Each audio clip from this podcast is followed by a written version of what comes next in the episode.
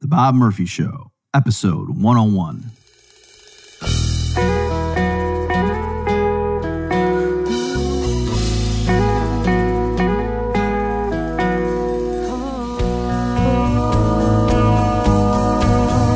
There's a tidal wave coming.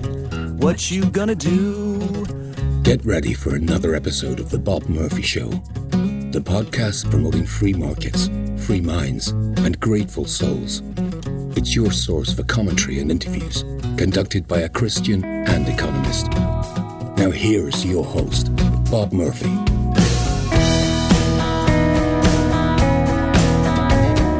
Hey everyone, welcome to another episode of The Bob Murphy Show. Today, my guest is going to be economist Tim Terrell. Tim is an economics professor at Wofford College, where he's been since 2000. He's also a senior fellow at the Mises Institute. He is on the editorial staff of the Quarterly Journal of Austrian Economics and an associate editor of the Journal of Libertarian Studies, which has just been recently revived. And Tim and I talk about that near the end of this interview. He's got his PhD in economics from Auburn University and his BS and MA in economics from Clemson.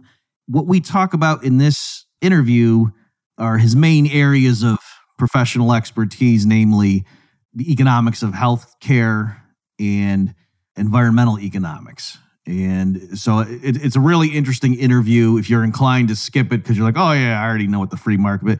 I mean, I learned a bunch of stuff listening to Tim talk about you know his work, especially on the environmental stuff. Uh, and this is an area I've been working on for years. So it's great stuff. I think you're going to learn a lot. Without further ado, here is my interview with Tim Terrell. Well, Tim, welcome to the Bob Murphy Show. Glad to be here with you, Bob. Let me just warn you and the listeners there's people plowing outside, so you might hear some scraping.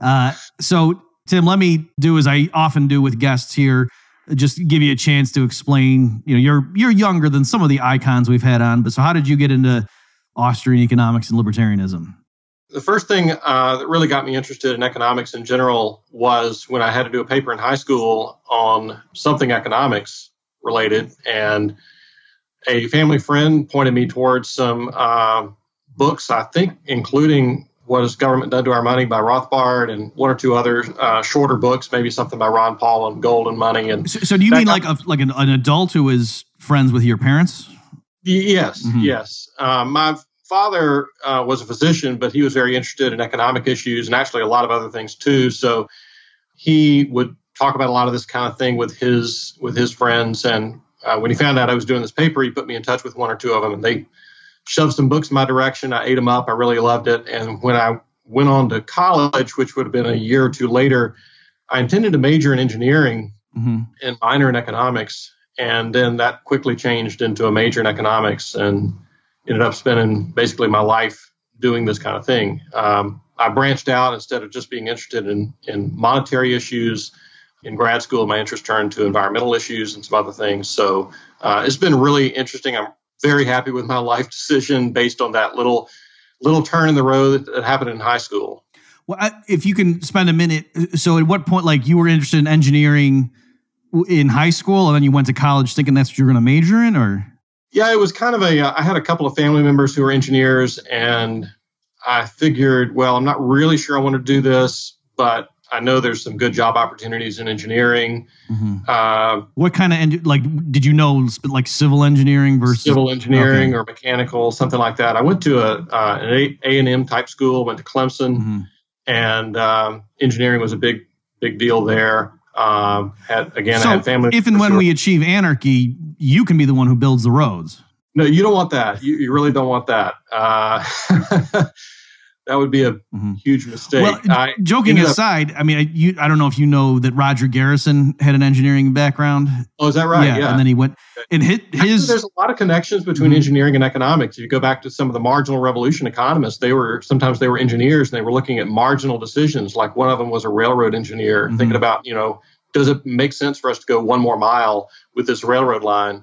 It's an engineering question, but it's really an economics question too. Right, right. Uh, I'm I'm probably going to botch the the quote or, or the anecdote, but I remember Roger Garrison talking about that. He said something along the lines of that his engineering helps him, or the background he had in that helps him in like capital theory and stuff. That for one thing, engineers make sure you know if there's an equation that the units match up. Yeah, stuff like Yeah. that. And it's really you know when he said that, I was like, oh yeah, you're right because I. I thought I was going to go into physics when I was young, younger, and so that similar thing that you know in physics you got to make sure the units line up, and little things like as you know, Tim, in capital interest theory in the Austrian school, like one of the critiques is with uh, you know the the productivity of capital versus an interest rate and how the way a lot of times those diagrams are drawn in a mainstream textbook, the units don't even work. The dimensions Right. are wrong. So yeah, yeah, yeah, right. So yeah, I mean, and the other thing too is is I figured I could always transfer that math course that you take in engineering into any other major. It's the Mhm. hardest math course you take, so uh, it was it was kind of a safe option for me, but it w- didn't take long to figure out that I really loved economics more. So Okay. Uh, so did you, when you thought about economics, like you knew I'm going to have to be an economics professor, or it was just I got to do economics. I don't care what I do with it. Exactly, it was kind of I, I love the subject. I'll figure out what I want to do with it later. hmm And uh, it was not really until my senior year of my undergrad that I started thinking, well, you know, maybe maybe I'm not done with this yet. And uh, at that point, I, I looked at some of the jobs that people were taking with their bachelor's degree in economics, and I thought, well, you know, they're going into banking and finance, and that that's fine, but I won't get to do what I'm doing now if I go that direction. So, you know, I I, I love teaching economics. They have to pay me to grade papers, but I love teaching hmm and getting to to spend a life that is basically I get to read what I love, I get to teach what I love, and that's really made it rewarding. Yeah, and I should also say too, because I didn't, for some reason, I didn't realize this. That I thought if you got a PhD in economics, the only thing you could do was be a college professor, and at least within the last 20 years, that's not true. There's tons of stuff you can do, and I don't just which mean good. Yeah, and I don't just mean like going and working for an investment bank or something, but even you know, there's think tanks and and stuff like that too. That you don't need to have a PhD, but if you have one, that certainly makes you more marketable. So, uh, Right. for- And higher education is in such turmoil right now that it's really good to have some other options other than traditional higher ed. I actually haven't been keeping tabs on that Um, because even when I was at Texas Tech, you know, I, I wasn't so much directly shepherding students to go get a, a jobs. Although you know, other faculty were doing that. Can you speak just since we brought it up, like somebody who's let's say uh, in high school right now who loves Mises.org and they, you know, they love the Mises Institute. They watch that stuff on YouTube. Do, do you have any words of wisdom about Yeah. career decisions? So right now I'm I'm reading um, most of the way through Richard Vedder's book that came out last year uh, called Restoring the Promise. Yep, we had him on for the, this show. Yeah, go ahead. Oh, great, Yeah. great. Yeah. So, I mean, the book is fantastic. I'm sure you, um, you know, can direct your listeners back to the back to that podcast. But it was, it. That's the kind of thing I would recommend somebody that's considering going into higher education needs to read that book first, and it might give you a sense of mission to correct some of the problems that are in higher education. But you need to know that it's an uphill struggle right now. It's really difficult. Uh, a lot of jobs that people are getting are not with their PhD are not you know tenure track type jobs. Sometimes people get stuck doing basically a lot of uh, adjunct type work. Some people are okay with that. Some people don't find that very satisfying.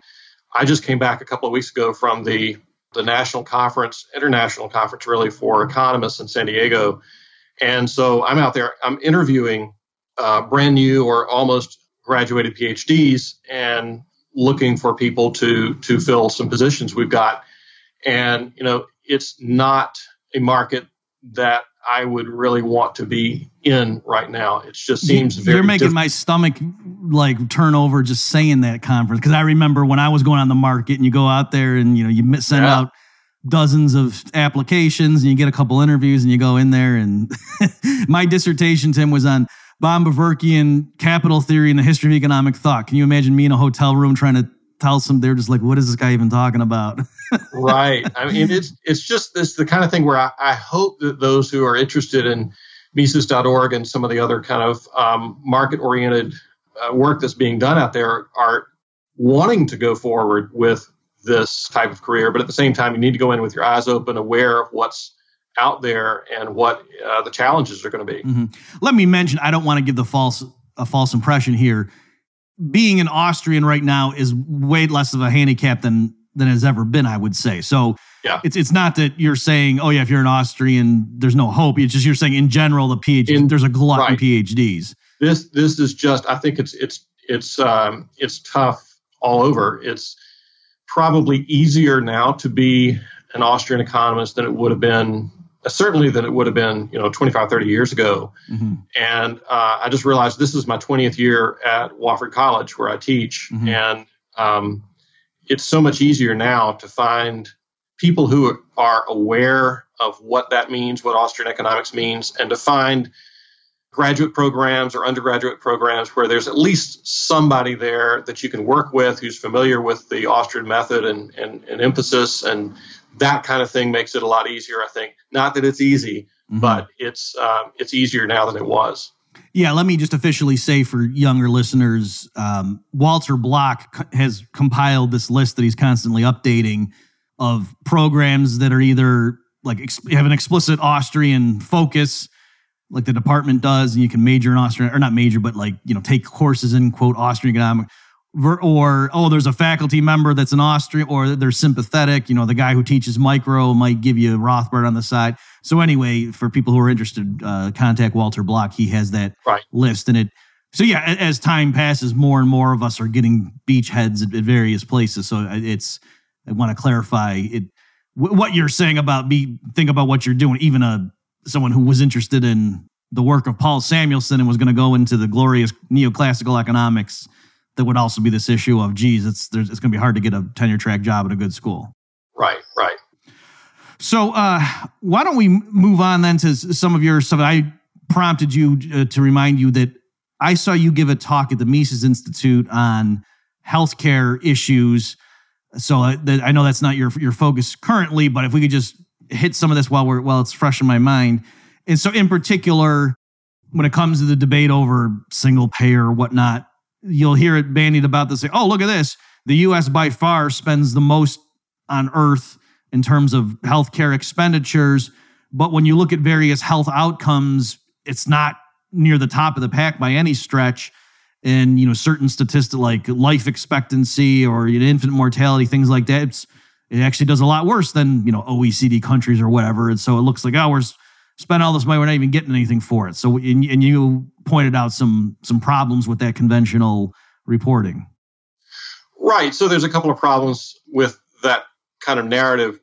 Uh, one is that a lot of times when you see people making that kind of argument that the United States spends a lot, but we don't get a lot of health out- outcomes for our money, a lot of times that's a an effort to say, well, see, market-based medical care doesn't work. Uh, we need to move away from free markets in medical care and not toward them.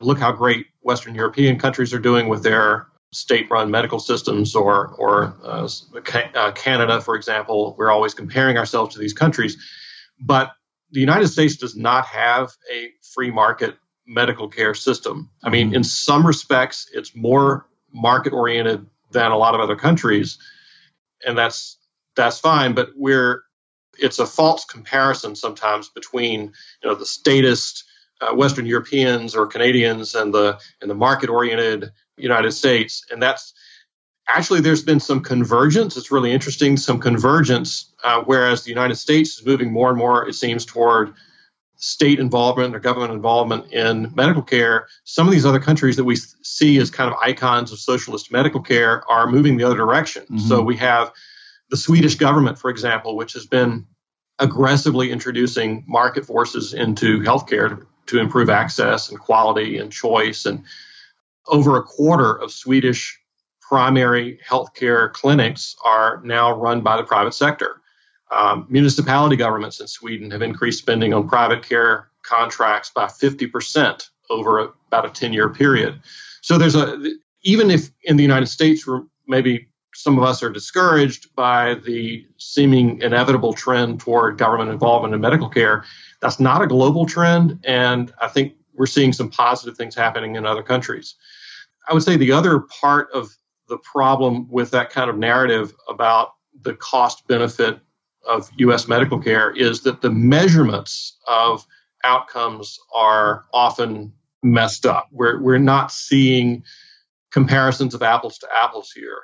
And a lot of that has to do with things like how we measure infant mortality rates. which of course would have a big impact, an outsized impact on your life expectancy figures. So if you're not counting a bunch of uh, individuals who are basically a zero or a one or something into your into your uh, mortality rates, then you're going to elevate your overall life expectancy figures. So there's a lot there in in how uh, do you count a child that lived just a few hours past birth? Do you count a child that lived a few weeks? Um, how do you count premature infants? And we think of those statistical kind of problems as being a disparity between, say, a less developed country and, a, and an OECD country. And that's not the case. I mean, we see those kind of problems that can produce massive differences in how we count mortality, even between countries like the United States, Britain, France, Spain. These are countries that are in the same kind of economic range, but we're seeing significant differences in how they count uh, mortality rates. And generally, those differences work against the numbers for the United States. It makes us look worse than we actually are. Okay, so just to paraphrase that last point to make sure the listeners get that. Because yeah that was one of the things you mentioned in your talk that i was like oh wow that's that's huge. That you know big if true. So it's generally speaking the way that these things are, are recorded in the united states a baby's born boom the clock starts running period. What you know whether they're in the icu and you know they're on life support right from the beginning you know they could be severely premature that's counted as a you know if it's live birth the clock's running and then if the baby only lives a few hours okay so in the overall life expectancy calculations that person went in with you know two days worth of life and that so that's going to bring down the average. Whereas in a lot of other countries and not just you know, quote third world countries but even some ones that you might be saying ah they got single payer or universal coverage over there in spain or something that they might not calculate it like that. Like you, the baby might have to live a certain time before they even count as a live birth, for example. Right. Exactly. And and that's that's certainly the, the case in several countries. Like if you look at Belgium or France or Spain, they register as a live birth only infants that survive for a specified period of time. So deaths before that period elapses aren't counted as deaths. They would have been counted in the United States. And the United States tends to be pretty aggressive with trying to save the lives of of premature infants.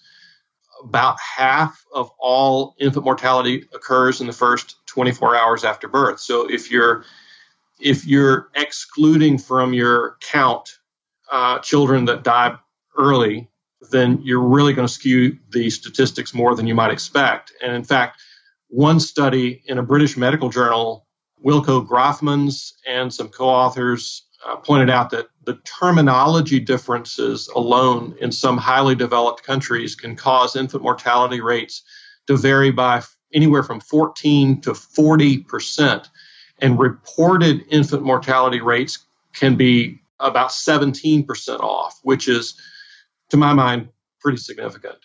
Uh, also, there there seems to be more preterm births in the United States. So we have more children who are vulnerable to uh, infant mortality. And that's not necessarily a medical system kind of mm-hmm. problem. There are so many variables that go into what will cause a child to be born premature. And uh, to lay that at the feet of the medical profession and say, well, see, this is because U.S. medical care is not so good. That's not uh, that's not really fair. If you correct for the percentage of premature births in the United States and low birth weight, then the United States comes out looking a whole lot better. I mean, a few years ago, you were seeing the United States ranked like number 41 or something among nations for infant mortality.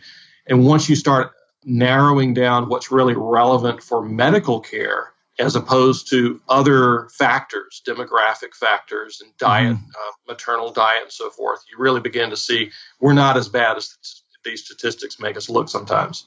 Right. So, I mean, just to pick an exaggerated example, not that this is representative of the whole phenomenon, but like if the mom is, you know, using cocaine regularly while pregnant, that's not because, oh, gee, this capitalist system, she couldn't go see her OBGYN to tell her, you know, you should stop using cocaine. Whereas if she had been in Sweden, where they, they would have told her that. She, you know what I mean? So it's, yeah, you you could you can lament and say what is it about the United States that makes that more prevalent, that type of behavior among pregnant women, but it, it's not because we lack universal coverage in healthcare. Right. Yeah. To draw an analogy, people in the United States tend to drive more than in some other countries, and we have more car accidents. Uh, so to say, well, you know, people are dying of car accidents, that's the fault of the American medical care system.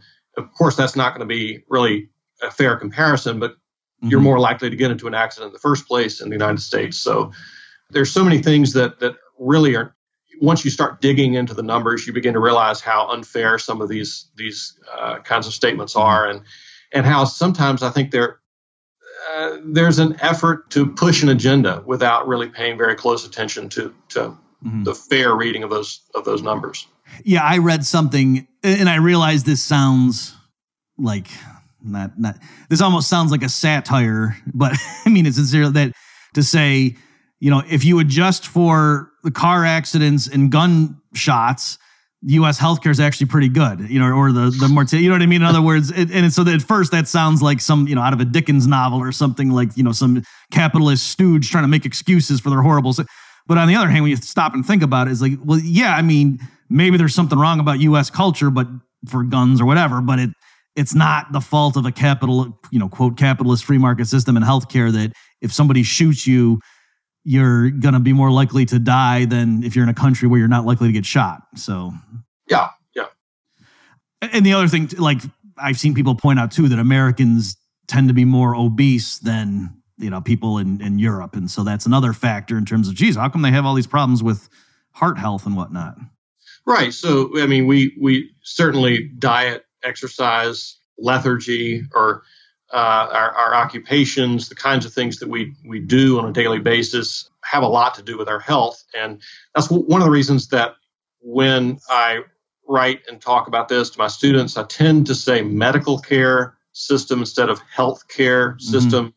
because that's targeting the uh, the doctors, the hospitals, and so forth. When I say healthcare, there's so many things you can do to take care of your health right. that don't have anything to do with the medical profession at all. Don't have anything to do with pharmacies or or, or any of that. Mm-hmm.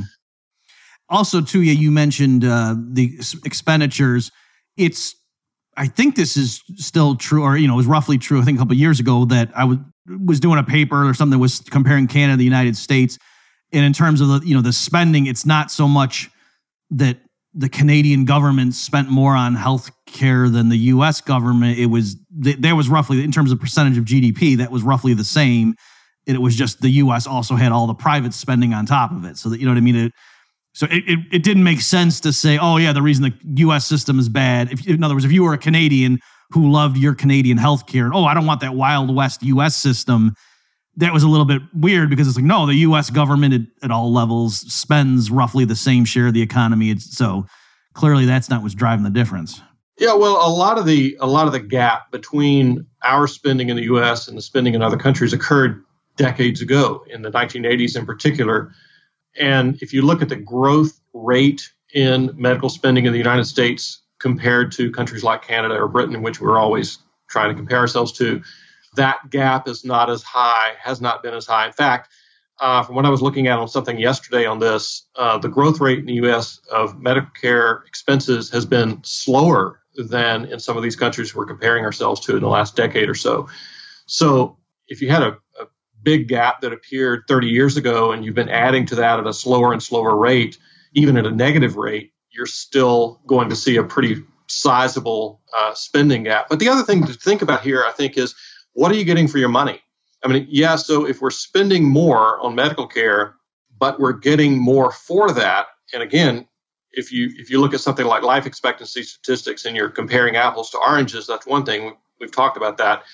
But there have been some studies that indicate that when it comes to something like cancer treatment, we're actually getting a lot for our money. Uh, if you look at survival rates on cancer, uh, survival benefits to U.S. patients, one study from 2012 in the Journal of Urology in the United States said that we are we're getting benefits to US patients that more than justify the added costs in that area. Part of what's going on is an unjustified level of expense on some things, mm-hmm. but in other areas we're seeing a very justified level of expense.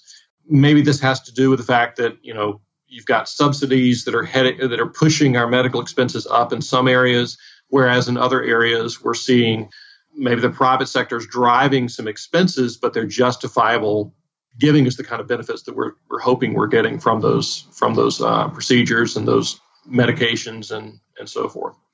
Yeah, and it's and you alluded to this a few minutes ago when we started started on this topic that clearly, you know, I'm not saying ah, U.S. healthcare is great, go free market. Like the U.S. healthcare system is really screwy. I just with my family, I've been going to you know ER visits, you know, the last few months, and it's just astonishing to me. We'll be sitting around. in the other, you know, the guy, people out on the floor, like they don't even know why we're in the room, and they come into, you know, and I'll go say, "Hey, we're here because of X, Y, Z." And like, oh, geez, we didn't know that. You know, I mean, just boneheaded, yeah. bureaucratic and so whatever it is driving that i don't think the answer it's because oh the, the state's not heavily involved enough. And that's what's going to you know you know fix these problems that to me it's more like they need to run this like a business. And it's not being run like a business right now that i'm not the customer you know somebody else is paying for this stuff. We don't even know what the prices are we go you know what, what other business do you go and get the product and then later they tell you how much it costs? I mean that's exactly. crazy. it's it's like you know you have to buy it to find out how much it costs. So it's the bureaucratic kind of layers of paperwork where you can't even get a straight answer from the person behind the desk that you're asking mm-hmm. about this procedure. The person at the hospital can't even tell you what something's going to cost. And it's hugely frustrating for caregivers, it's frustrating for patients. It's understandable, I think, that somebody might say, well, wouldn't it be simpler if we could just sweep all of this paperwork off the table and have the government pay for everything? I, I don't think that, that's not the answer. That's that's that's a, a, a kind of a, a, false road to go down. Is not going to help avoid those kinds of problems. It'll make them worse, if anything. But um, it's understandable why people are frustrated. It's a it's a terrible system to have to get enmeshed in. I've had family members who've gotten into this uh, with some kind of chronic illness, and they're just frustrated to no end with the kind of problems that that we've got from this you know it's it's not even a rational system in in some ways. Governments subsidies, governments mandates, uh, the regulations that we see. I mean, we can talk about this endlessly. That the certificate of need laws and that kind of thing that create monopolies, pharmaceutical companies that have essentially monopolies on their drugs. We see drug prices going up because of these uh, restrictions on competition that's the kind of thing we need to be addressing to try to bring costs down and make things less frustrating. Mm-hmm. Yeah. So, by the way, folks, for listeners, um, my book, The Primal Prescription, that I co-authored with uh, ER Doctor Doug McGuff, gives a history of this. You know, how did the U.S. get to where they were? You know, right before the uh, Affordable Care Act and all that stuff. So, yeah, touching on a lot of these issues to show, yeah, it, it wasn't that we had a free market in healthcare as of 2007, and then Obama came in and screwed it up. That's not at all what was going on. Right. So I know, Tim, why don't we switch gears here? That more of your your recent work now is is more in terms of environmental economics. So do you maybe want to talk about that broad field and then what specifically you've been doing there? Yeah, I got into environmental economics in grad school partly because I saw this as one of the biggest challenges to markets and free market policy. So I looked at regulation, environmental regulation, and I was trying to figure out how do we solve environmental problems? And what's the role of government if any in this? And it was a it was a kind of a, a fascinating thing to start discovering that regulation is not something that government creates with the public interest in mind that uh, oh we see a government we or we see an environmental problem now let's task you know the EPA or something with trying to solve that problem with uh, appropriate regulation to limit emissions or uh, restrict the way that you dispose of waste in some way. And it was eye opening for me to begin to realize that a lot of the regulations that we have on the environment or, or supposedly for the, for the benefit of the environment are actually for the benefit of the polluters. That they're there in order to create a barrier to entry. They're there in order to create uh, economic rents or essentially create extra profits for firms which are able to use this regulation to keep their competitors out. So, uh, a, a, really expensive environmental mandate might be perfectly fine for a firm as long as they recognize they can take on those costs better than their potential competition can. And so that was really eye opening for me to be able to, to see that environmental regulation is sometimes motivated by something totally different than what we what we expect and then it often backfires it often makes things worse rather than better and then i started can, can i stop you John? yeah, that sure. so i've that's this is fascinating to me too because i've heard that general thesis in other areas like um you know sarbanes oxley and oh yeah the big accounting firms they wanted those layers of regulation because that would keep their competitors out you know they got teams of lawyers and stuff to comply with um, but I I actually have never heard that. Wh- What I had heard it in context was things like, oh, the reason Exxon now is for a carbon tax is because they bought a bunch of natural gas operations and and you know they just that's going to help them that kind of thing. But are you saying? It sounds like you're saying something more fundamental than that.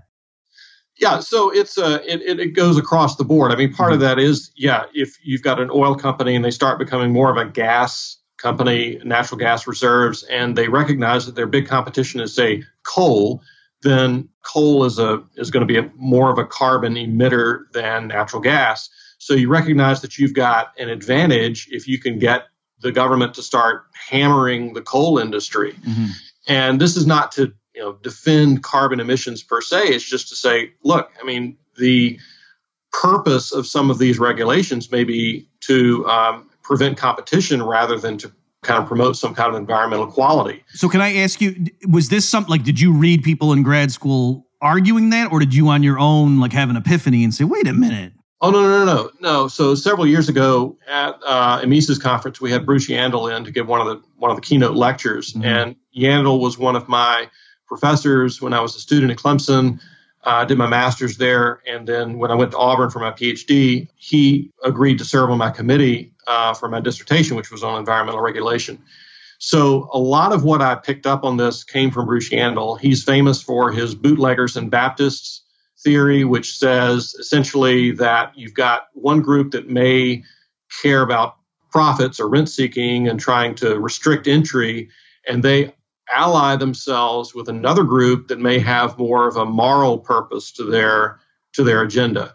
So he you know, he's not talking literally about Baptists necessarily, but it's just if you've got a Well, moral well, can you explain to just historically? He's referring to alcohol prohibition. Yes, yes. So the, the, the initial idea or, or allegory here was that if you have prohibition on alcohol, the bootleggers are going to favor this because that means that instead of going to some kind of licensed regular you know alcohol store, they're going to have to go up the mountainside to the bootleggers, and uh, that's where they get their alcohol. So if you legalize sales of alcohol, then the illegal providers go out of business. So they, Right. they want alcohol to remain illegal. Mhm. And then at the same time, you got people who are kind of maybe for religious reasons, they object to people selling uh, alcohol or drinking alcohol. So they're going to be on the same side as the bootleggers uh, because they both want the legal alcohol sales shut down. Right. So for the alliteration, it's called Baptist and bootleggers. Right. Like who would the team, the, the coalition that opposes the removal of alcohol prohibition. Right. And and you still see that today, even Yeah. with alcohol regulation.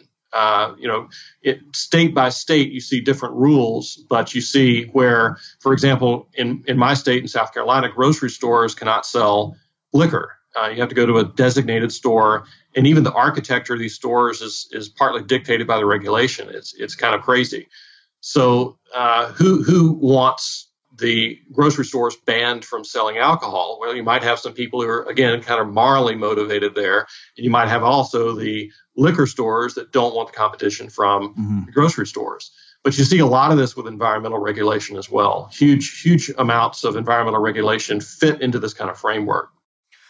Right. Yeah. Like like we were saying a minute ago. Like I know I know there were a lot of natural gas companies that all of a sudden saw the light on climate change, and they were, you know, maybe we should have a carbon tax. Like you said, because they realized that's gonna, you know, hit coal. It's it's not that just you know wind power or solar power is gonna sweep the nation.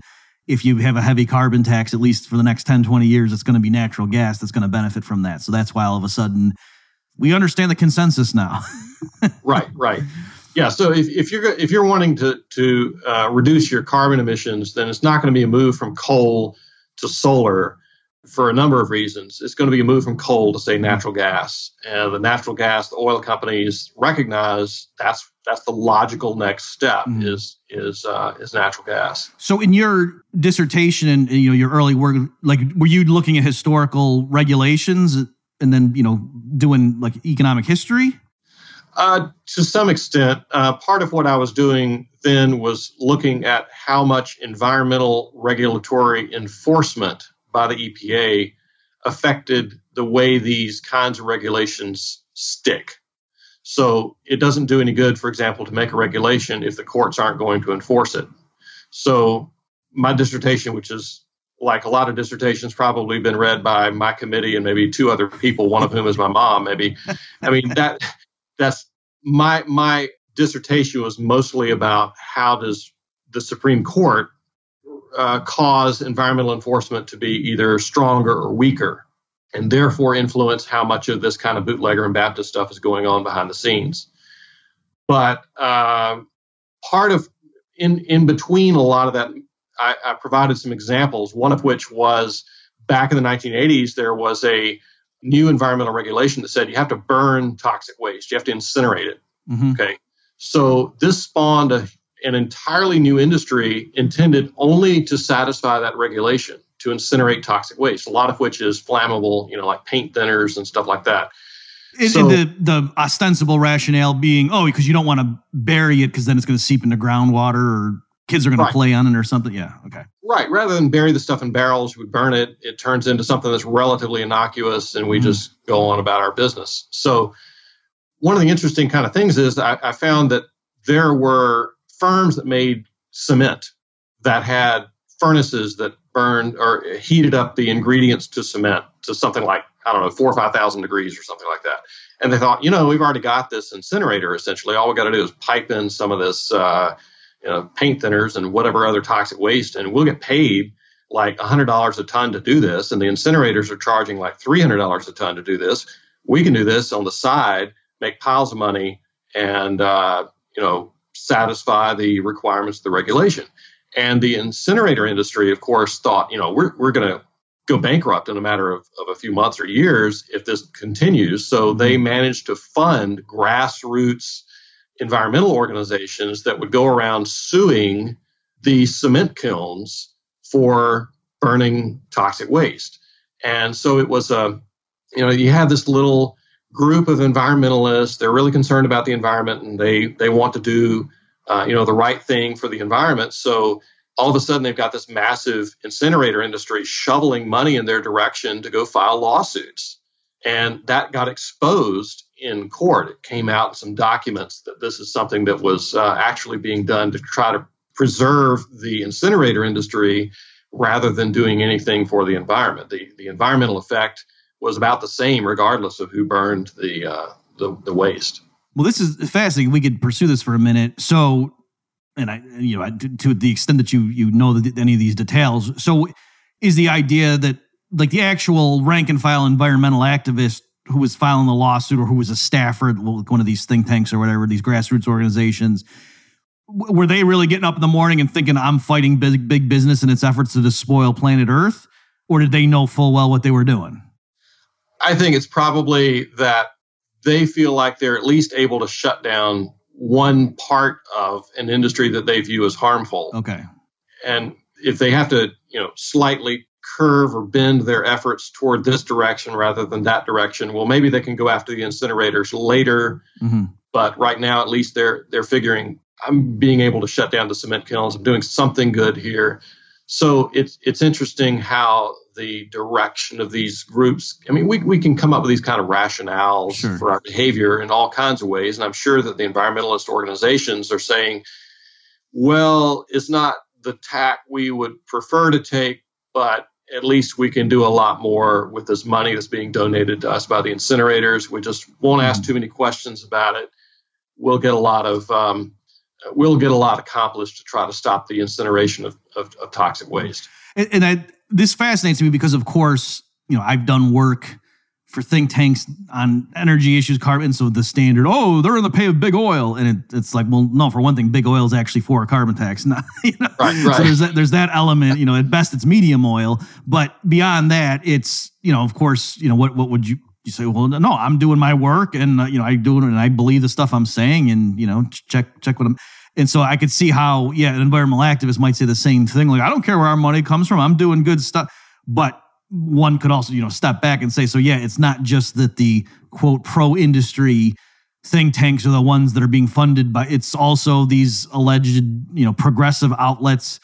They're also being funded by, for example, billionaires writing checks for left so-called left-wing causes and it's not because the left-wing billionaires and I don't just mean George Soros there's plenty of other ones too Sure. it's not you know the oh they're they're the good billionaires and it's like well people have their agendas and politically and so it's it's interesting that it's you know and from a leftist point of view oh no it's the it's the ones on the right those are the ones that are corrupt because they're taking money from billionaires but this is more pervasive than just a, a left right issue Oh, sure it is. Yeah, and that's one of the things I started to see is that this is this is industries on that that will fund whichever left or right group they feel like is going to allow them to continue with that kind of rent-seeking behavior. hmm Um, can you think of any other paradigmatic examples of of this bootleg, bootlegger Baptist thing? Yeah, so one more recent than the one from decades ago. Uh, a few years ago, there was a, a shift toward alternatives to the incandescent Edison style light bulb, Mhm. right? So instead of, of tungsten filament, we started to see um, compact fluorescent light bulbs or CFLs, and we started to see the LED light bulbs, and they're pretty common now. They're a lot cheaper than they used to be, and and I've got a number of them in my in my home. Um, they're a lot more expensive per bulb, but of course they last longer and, and so forth. Anyway, use le- less electricity, so your electric bill goes down. So there are a lot of advantages to these things. But one of the things we saw early on is that companies like GE that made uh, light bulbs recognized that they had lost a lot of market share in incandescents. So um, they they were not making as much money on incandescents as they used to, but they would have a larger market share in the alternatives, the compact fluorescents and so forth. So these companies that made light bulbs started to lobby for what was sometimes called an incandescent light bulb ban uh, to basically encourage more and more people to use the type of bulb in which they had a relative advantage.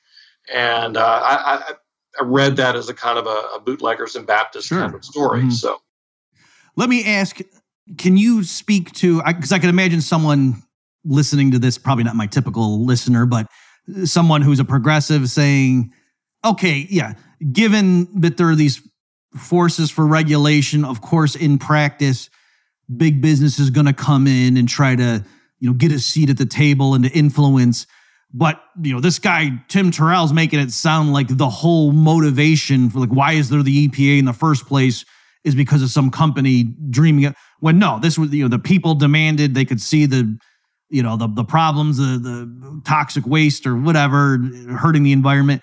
And so whether big business was involved or not clearly our democratic society was going to have responsible re- regulation to rein in the the excesses of business and yeah in practice business is going to get in there and write checks and, and lobby but this idea that the regulations were generated by business or so or that was the rationale come on you're overselling your case Yeah, so um, I think I, I see this from from students and others that I talk to quite a bit, where they have a kind of a, a, a false alternative. It's either environmental depredation, pollution. We all wind up in you know WALL-E uh, kind of- Yeah. planet, Mhm. or we have government regulation, a la EPA and and, and so forth. And there's actually th- those are not the only two alternatives, right? So uh, one of the things that I try to point out is that there has been for many, many years an alternative to uh, kind of top down command and control regulation, which is the court system.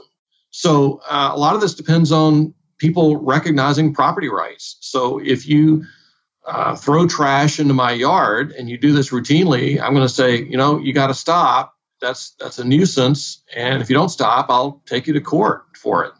So um, if I'm accustomed to breathing clean air and all of a sudden somebody parks something next to me that's polluting my air, then I might have a court case against you. I don't have to go to the EPA and try to get some mm-hmm. kind of one size fits all regulation. It's so many parts per million of particulates or whatever that supposedly is going to fit everybody's uh, optimal balance between uh, clean air and the need for, for industry. I mean, we've got all kinds of precedents for court cases that um, where the, the victim of the pollution is able to take the polluter to court and a- accomplish at least some kind of restraint on that pollution.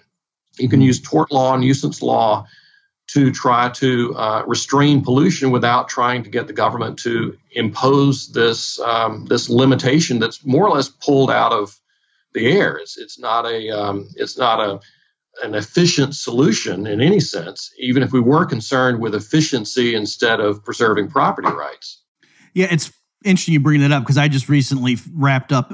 Um, I was doing a study for the Fraser Institute on whether fracking is safe, and even that's kind of a, a misleading, you know, because there's different. There's no such thing as safe or unsafe. It's you know different degrees, risks involved. Right. And you know, I was reviewing the literature on various things, you know, methane emissions, the groundwater content, and that's one of the points I made that people are like wanting to say, oh, sh- should the government ban it or should these? And it's like, well, let's say it does turn out that a company coming in and doing these things, with, you know, with the saltwater injections and that leads to problems, you you could take them to court. You know, it, why why does it have to be that oh if it's if it's deemed yeah this is unsafe therefore the government certainly the high you know centralized government needs to go lay regulations or, or prohibitions that affect the whole jurisdiction it's not obvious that that's necessarily the case that if some you know you, if you can use the literature and show yep this really is demonstrating a harm then what you couldn't take them to court couldn't you well, and and one of the responses that I sometimes hear to this kind of argument about using courts instead of regulation is that well, you know, court the court battle is after the fact. You've already suffered the damage, and that's when you take somebody to court,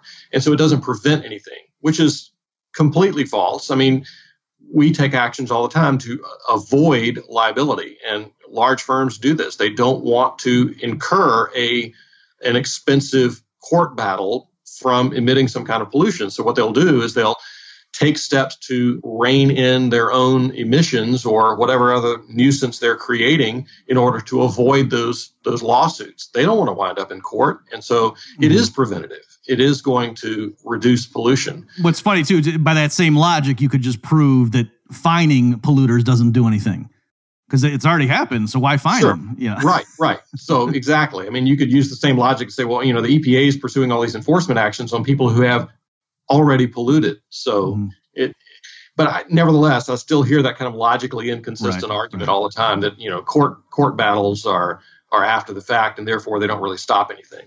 Now, in in more fairness, I suppose to that thing, but to to tie to I know what Rothbard's you know arguments were. Ironically, you could argue from a libertarian perspective that the you know big business or whoever has intervened and the court system is in the pocket of big business, you know, so in other words, proving that it's going to the government's not a good idea. In, other words, right? So it's you shouldn't blame. It's not that oh, geez, all along there was markets and we had a really tiny government back in the day, and that's why there's all this big pollution. Just go read Charles Dickens, see how awful it was. And then over time, the government got more and more progressive and responsible. You know, Rothbard's version that yeah, it used to be somebody's dumping something in the river, the homeowner downstream could get in a court injunction, but then that was overruled in favor of industrialization. And the courts decided that, oh no, we got to promote industry. So it wasn't the free market's fault. It was, you know, statist thinking that says, oh, we, we know what's best. We can't have some homeowner and their property rights derailing our progress. Well, you know, what's what's more difficult? Is it more difficult for a large firm to try to infiltrate the judicial system, or to try to lobby a legislature, or to lobby a um, uh, a, a, bureaucracy that's going to create in, in practice many of these regulations?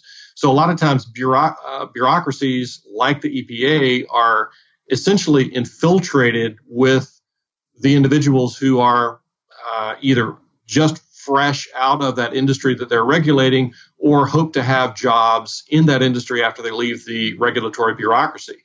So, um, yeah, large influential firms are going to try to exert their influence however they can, wherever they can, politically, one of the ways to try to avoid that is to make that job more difficult. I mean, court systems tend to be a little more resilient or resistant because you've got uh, a more mm-hmm. uh, fragmented, uh, localized kind of system as opposed to a bureaucracy like the EPA that's governing the entire nation. So mm-hmm. Uh, why not? Why make that job easier for these large firms by telling them all, all you need to do to influence um, influence uh, pollution standards is is um, make sure that you get into the EPA really good. Yeah, yep. Um, and I know too. It was funny when I was doing this research on the fracking stuff. So the EPA came out with a study on fracking that the the first draft at least had a pretty sweeping statement like we find no evidence of systematic uh, harm to drinking water supply, something like that, and then they backed off of it and the the left wing critics were, and this came out under the Obama administration too, by the way. And the left wing critics were saying, "Oh yeah, the EPA is, in, you know, behind the scenes, they're being pressured from on high to downplay the harms of fracking because they want to really hit coal. In other words, they, they want to reduce greenhouse gas emissions and so they know fracking is good because it you know it promotes natural gas development and that's good for the Obama administration's understandable goal of reducing carbon dioxide emissions but gee that, that means they're you know since now they're pro natural gas they're kind of look the other way so anyway whether that's true or not i just thought that was interesting that even they were kind of admitting that oh gee a report on fracking coming from the obama epa is downplaying the harms because you know they've got these ulterior motives right and you know this this maybe this is a good place to kind of segue into this the the concept of, of the lesser of the of the two evils. So supposing that you that that all sources of energy have some kind of uh, emissions, some kind of side effect on other people that's going to be harmful. It's going to create some kind of uh, adverse effect on, on neighbors. Um, if you have a court-based system, you can actually make sure that the many of these, at least, are compensated for. Uh, right, so you build a, a power plant of whatever variety, uh, natural gas or coal or whatever, um, if you've got a system of, of um, uh, court based uh, nuisance precedent in place, then you build that power plant, you recognize you're going to have to compensate anybody that you damage, or you're going to have to prevent your, your damage. Uh, mm-hmm. You're going to have to self restrain, in other words. You go back to energy sources that we had in, um, in the past, and they tended to be worse tended to be more damaging environmentally, more side effects on individuals. We, if, if you look at air pollution, if you look at water pollution, the concentrations of pollutants have been declining in the United States and in many other countries. And a lot of this has to do with the fact that we've got a, an economy that's fostering growth to at least some extent. We've got an economy that's more market oriented. Uh, we actually, in the last uh, Economic uh, Freedom of the World report, went up several points. I don't know if you noticed that, but we I think we were down to number 12 or 15 and we came back up in recent in the most recent report. As we pursue that economic freedom, our economy is going to grow. As it grows, we're going to end up using energy sources that tend to be cleaner and less damaging. We're going to see all kinds of environmental benefits as a result of that. Yeah, I know I've seen things like if you graph um, carbon emissions per unit of real output or you know real GDP or something like that's dropping across the board and it you know so yeah the level of the US was higher than in uh, Germany or something but I mean it they're still coming down and China was way higher but that's dropping like a stone you know th- things like that. So yeah there's there's issues like it, now is this is this what people mean by an environmental Kuznets curve? Yeah so this is this is the environmental Kuznets curve which is based on an earlier relationship by, that Simon Kuznets pointed out between economic inequality and growth, but adapting that same kind of idea to environmental issues, we've seen that for many kinds of pollutants, initially as an economy gets wealthier, those pollutant concentrations increase. In other words, the environment looks like it's getting worse. And then as you continue to see that economy grow, that'll level off, it'll peak, and then it'll start to fall. We're actually past that peak for many pollutants in the United States, well past it. I was uh, talking actually to a class earlier today about that. And I showed them a picture of Pittsburgh in the 1940s, and you can barely see two blocks down the street from all the haze and everything. And then a picture of Pittsburgh today, which of course is much cleaner air. It's mm-hmm. I had a roommate in college whose father worked in Pittsburgh uh, as a white collar worker. He'd take a spare shirt with him to change into at lunchtime because his first shirt had gotten so dingy from all the air pollution. You know, we, we figured out better ways to produce steel. We figured out better ways to uh, produce GDP other than some of these highly polluting processes that we tend to associate with economic growth. Okay, so the idea is like, yeah, if you go back to the year 1700, there's not going to be the, the air is going to be relatively clean because they don't have heavy industry. But then you see, you know, a, a newly industrialized city like London or whatever, yeah, it's going to be real sooty. But then as they advance even further, then all of a sudden it gets clean. So then it's like, oh, it's Beijing that has the dirty air. It's not London or or San Francisco. Um, yeah. So what? It, so and I guess one way economists describe this is they say, oh, the the richer we get, the more we're able to afford the luxury of a clean environment. You know, clean air or whatever. That's expensive. Other things equal. You know, there's different competing desires. We want to have cars. We want to have nice houses, health care, blah blah blah. And environmental quality is one of those goods. And so the richer we are, the more we can afford that. And, and that's why, you know, first world countries tend to be cleaner. Some of the dirtiest places were, you know, so, so cities in the Soviet Union, for example. Um, so given all that in terms of the, the technological constraints and whatever, but suppose the critic says, okay, sure, but we've had environmental regulation to, to get us there. So yeah, in your wild west ANCAP world, there would be the, the people would have the ability to afford clean air, but they wouldn't have it if we didn't have, you know, the federal government, the Clean Air Act. Well, all you got to do is look at what's, what was happening with pollution before the EPA, before uh, we mm-hmm. started to make this switch from a court-based system, uh, respecting property rights and allowing people to sue based on nuisance or, or uh, torts. When when we go back to the pre uh, command and control regulation era, we still see those same kinds of things taking place, where we're seeing economic growth and environmental improvement. And one of the one of the examples of this would be if you go back to the 1840s, if you were going to light your home in the 1840s, you'd probably do it with a whale oil lamp, right? So you've got fleets going out around the world, all the way to practically to the Antarctic, looking for whales. As whales are more and more scarce, it becomes harder and more expensive to harvest these whales and get enough whale oil to feed the the desire for lighting in the developing world. So whale oil prices are rising and rising. And then uh, somebody named John D. Rockefeller comes along with a couple of his friends and says, "Well, you know, we we figured out a way to refine petroleum into kerosene, which is a really good substitute for whale oil, and sell it for a whole lot less than whale oil cost. So I tell my students sometimes, you know, John D. Rockefeller probably did more to save the whales than Greenpeace ever did. Mm-hmm. And that's that's a function of the price system being allowed to work. As a resource becomes more and more exhausted, then uh, people start casting around for alternatives. And in the 1840s, 50s, and 60s, that was whale oil. Now we're switching to uh, we, we, we switched to kerosene and then later to something even cleaner, which was electricity. Yeah, and also too, like in terms of you know clean, because I'm there's this recent thing I just wrote a piece for uh, the Institute for Energy Research on the, the, so-called Clean Future Act that some Democrats are pushing. Within clean's an acronym, and and in there I was you know I was mentioning okay, well in the U.S. when they went from horses to cars, that made cities cleaner because now there's not manure piling up.